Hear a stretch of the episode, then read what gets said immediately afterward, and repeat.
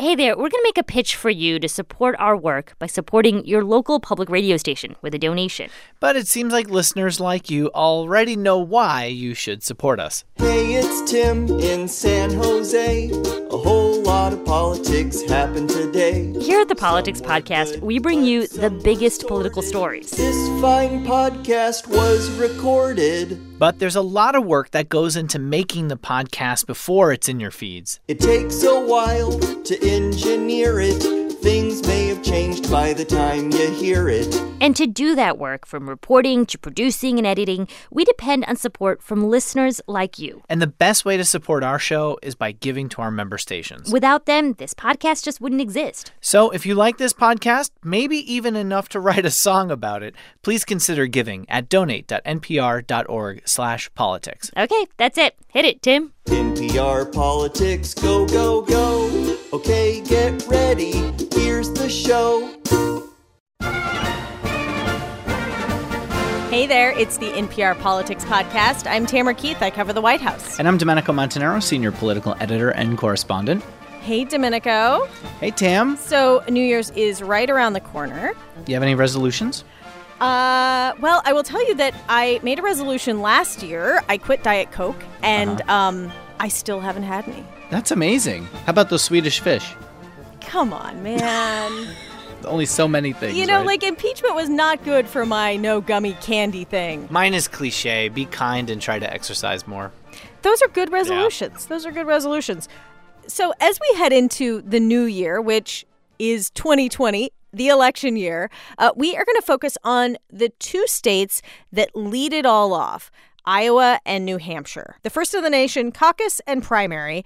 And it all starts on February 3rd when Iowa holds its caucuses. And eight days later, we're going to have New Hampshire voters weigh in when they hold their first in the nation primary. There's always this discussion and fight between the two who's first, who's not. They settle it by saying Iowa has the first caucus and New Hampshire has the first primary. So, today and tomorrow, we are going to talk about these two states and their first in the nation status, why they're first, and what the consequences are for the primary process. And we are starting today with Iowa because they do go first. And we have a very special guest with us, a friend of the pod, Iowa Public Radio's lead political reporter, Clay Masters. Hey, Clay. Hey there. So, Clay, you and Iowa Public Radio's Kate Payne spent all last year working on this awesome podcast called Caucus Land, all about the Iowa caucuses. That's right. So we wanted to be able to give uh, people in Iowa kind of an idea of what this thing is because, you know, a lot of people are always new to the process. People are always registering to vote. People are new to the state. And we also wanted to provide some context for people around the country who maybe hear about the Iowa caucuses, but they're like, you know, what is this thing that I have to hear about every four years? Because because it seems like everybody always forgets, right? Everybody does always forget, but we are not going to let people forget because we are now going to walk through some of the, the key parts of, of your multi part podcast. And let's just start with this word we keep saying caucuses. Uh-huh. Domenico, you um you you have a definition or you oh have it gosh, now. you I want to go back to that? So the uh, the word caucus. It's funny. I, I put together these uh, briefing books every election cycle on this, and someone had this question: Why do they call it a caucus? And it's thought to come from an Algonquin Indian word, caucusaw, meaning one who advises, urges, encourages, and to talk to, give counsel, advise, encourage, and to urge, promote, or incite to action, which is exactly what happens in these. Yeah, so Clay, um you are a veteran of caucuses. What is aside from the Algonquin word, what is a caucus? How does it work? So first of all, uh, you're not voting, right? This is not a primary election. You're not voting. Caucus goers are physically going to show up to a high school gymnasium, maybe more rural parts of the state. They'll be showing up to somebody's home, and then they will hear from surrogates for the individual candidates. They will get up, they will make their case. And then the Democrats and the Republicans, they do it a little bit differently. And Republicans, we're not going to talk about, but they use like a secret ballot. So, I mean, the Democrats, it's just a much more complicated process where people are packed into these gyms and like hearing why they should support candidate X, Y, or Z.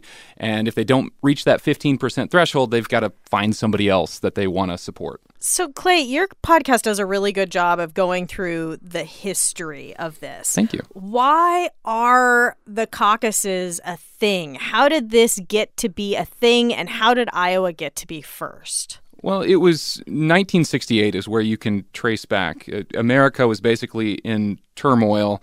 The Democratic National Committee was in Chicago. Their convention was in Chicago. There were riots outside. there were It was riots. Crazy. Yeah, and the sitting president, Lyndon Johnson, wasn't running for reelection, and there wasn't, you know, a, a clear nominee. So the party was really tearing itself apart. And, you know, we played some audio in the very first episode that was from the Chicago Film Archive that really just demonstrated, I mean, the, the, the chaos that was in the streets.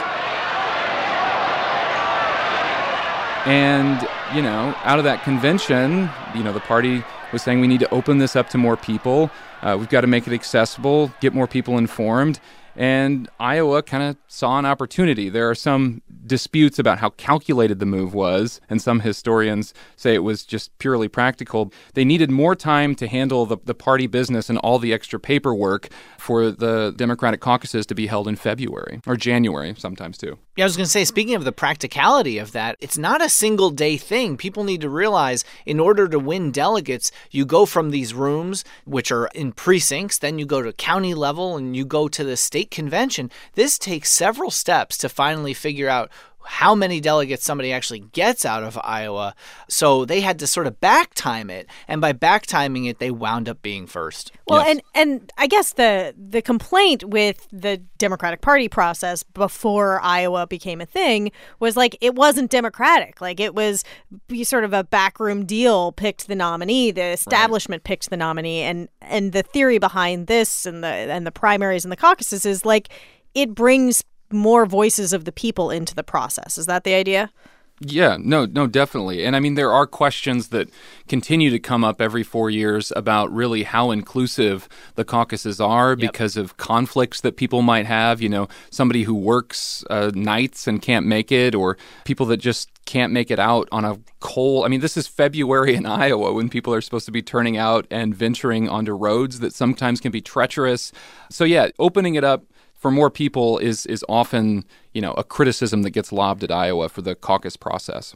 Clay, I want you to talk to us about 1976 and Jimmy Carter, because that seems to be like the year that made the caucuses. Carter, of course, went on to win the presidency that year, but at the time of the Iowa caucuses, he was unknown. Clay, here's your co host on Caucus Land, Kate Payne. One of Iowa Public Radio's reporters was covering politics back then. I'm Dean Borg. I am a correspondent with Iowa Public Radio, and I've been involved in the caucuses uh, since the inception of the caucuses. Borg remembers Jimmy Carter being an outsider, but Iowans kind of liked him. He came to Iowa as an unknown. He came to Iowa as a peanut farmer. You know, this is corn and soybeans country, and beef and pork, and a peanut farmer and a governor of Georgia. Well, uh, he was um, kind of a curiosity in himself. Jimmy Carter knows what it's like to work for a living. Until he became governor, he put in 12 hours a day in his shirt sleeves during harvest at his farm. Can you imagine any of the other candidates for president working in the hot August sun? Clay, that is some amazing archival tape. Um, so A presidential candidate working in the sun. amazing. Uh, but but so what is the significance of Carter to Iowa's caucuses? Well, I mean, Jimmy Carter was the first time really that somebody was able to see an unknown do well in an early state and kind of turn people's heads. I mean, everybody says, like, oh, and then Carter won the caucuses that year. I mean, he came in second to uncommitted, which is kind of one of my favorite things, right? Like, Wow. like, yeah, he won, but he came in, you know, second to, I don't know who I'm going to caucus for. I don't know who I'm supporting. But Jimmy Carter made people turn their heads and realize, oh, you know, well, if, if he can do really well in this race, maybe, you know, I should consider him in my state, in my early state. And so Jimmy Carter kind of just lit that spark that made the Iowa caucuses turn into eventually what it's become today. So let's fast forward to 2008 and you know, a senator named Barack Obama who really made his campaign Live next door. Yeah. made his race, uh, made his presidency, in Iowa. So this is tape of caucus night 2008. And Biden and Richardson did not have enough to be a viable group.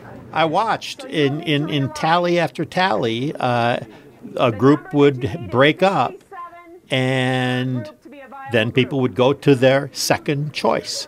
And overwhelmingly, that second choice was Barack Obama, not Hillary Clinton. 186, Obama.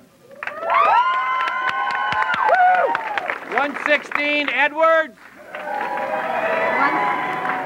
And 74 for Clinton. Across the state, scenes like this were playing out. Again and again, Iowans chose Obama. Barack Obama winning Iowa in 2008 was so important for him and his candidacy because it really was his launch pad. You know, you're talking about an African American who was able to win in an overwhelmingly mm-hmm. white state with an overwhelmingly white Democratic electorate. I mean, 2016, it was 91% white. And why that was important was it was kind of a bank shot for South Carolina. You had black voters in South Carolina where some 60% of the electorate in South Carolina is African American. They were supporting Hillary Clinton. As soon as Iowa happened, that support changed really quickly, and Obama blew it out in South Carolina. Yeah, it was like once people realized Obama could win in Iowa, then it was like, oh, well, maybe he could win anywhere. To put it more bluntly, black voters in South Carolina were telling me if white people in Iowa are going to vote for him, then maybe he can win. Then maybe there can be a first black president. And there was. All right, we are going to take a quick break. And when we get back, um, some of the criticism of Iowa's first in the nation status. Support for this podcast and the following message come from U Studio. Think about all the ways your company could use a podcast. Share confidential training with remote employees, product updates with sales reps or customers, weekly messages from your CEO. The possibilities are endless. Join companies like Salesforce, Nike, and Dell that trust U Studio to manage, host, and distribute their secure, private podcasts. Learn more about U Studio at theletterustudio.com. NPR's Life Kit wants to help you make changes that actually stick this new year. From how to do dry January to how to start a creative habit. We've got new episodes all month to help you start the year off right. New episodes every Tuesday and Thursday. Listen and subscribe to Life Kit. And we're back. And you know, another person who made a play in Iowa is Donald J. Trump. And and Clay, you also talk about his campaign in Mm-hmm. your podcast, bringing a helicopter to the Iowa State Fair. The early Um, days of chopper talk. Yeah, exactly. Yeah, really. And in Caucus Land, you also have this this interview that you did in October of 2015 with Jeb Bush, who was seen as sort of the the leading candidate when that race first began. I noticed as I was coming in here to, to speak with you, we're in your West Des Moines headquarters here. There's something sketched above one of the desks that says, How do we combat Trump? is, is he hurting this process in the Republican presidential race? You know, it's interesting because one thing he's doing, and you got to give him credit. There are two things I think. Uh, I mean, I some of the things he says are absolutely divisive, offensive, wrong, and and not grounded in fact. But I think people admire his political incorrectness. There's a points past which you got to you know stop it. But there's you know we're we're way uptight as a society, and Trump has you know I think played a constructive role to get people to lighten up a little bit about the righteousness of everything.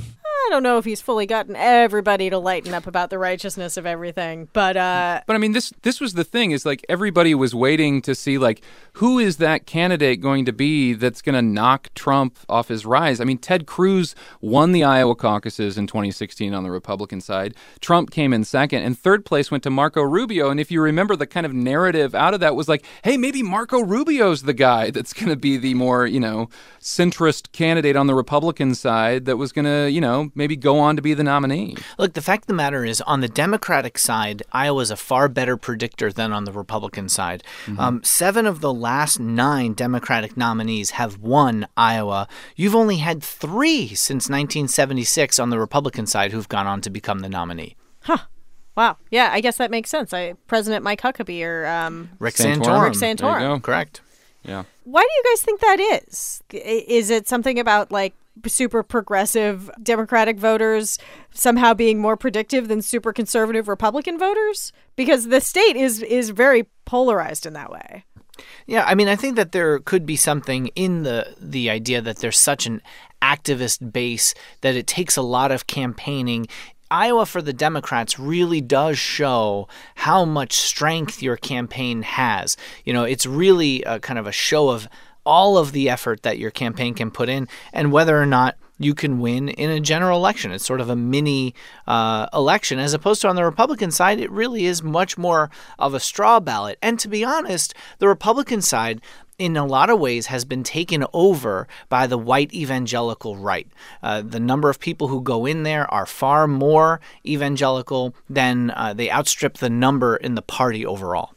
I, guess the one big question hanging over both Iowa and New Hampshire is Iowa's a super white state.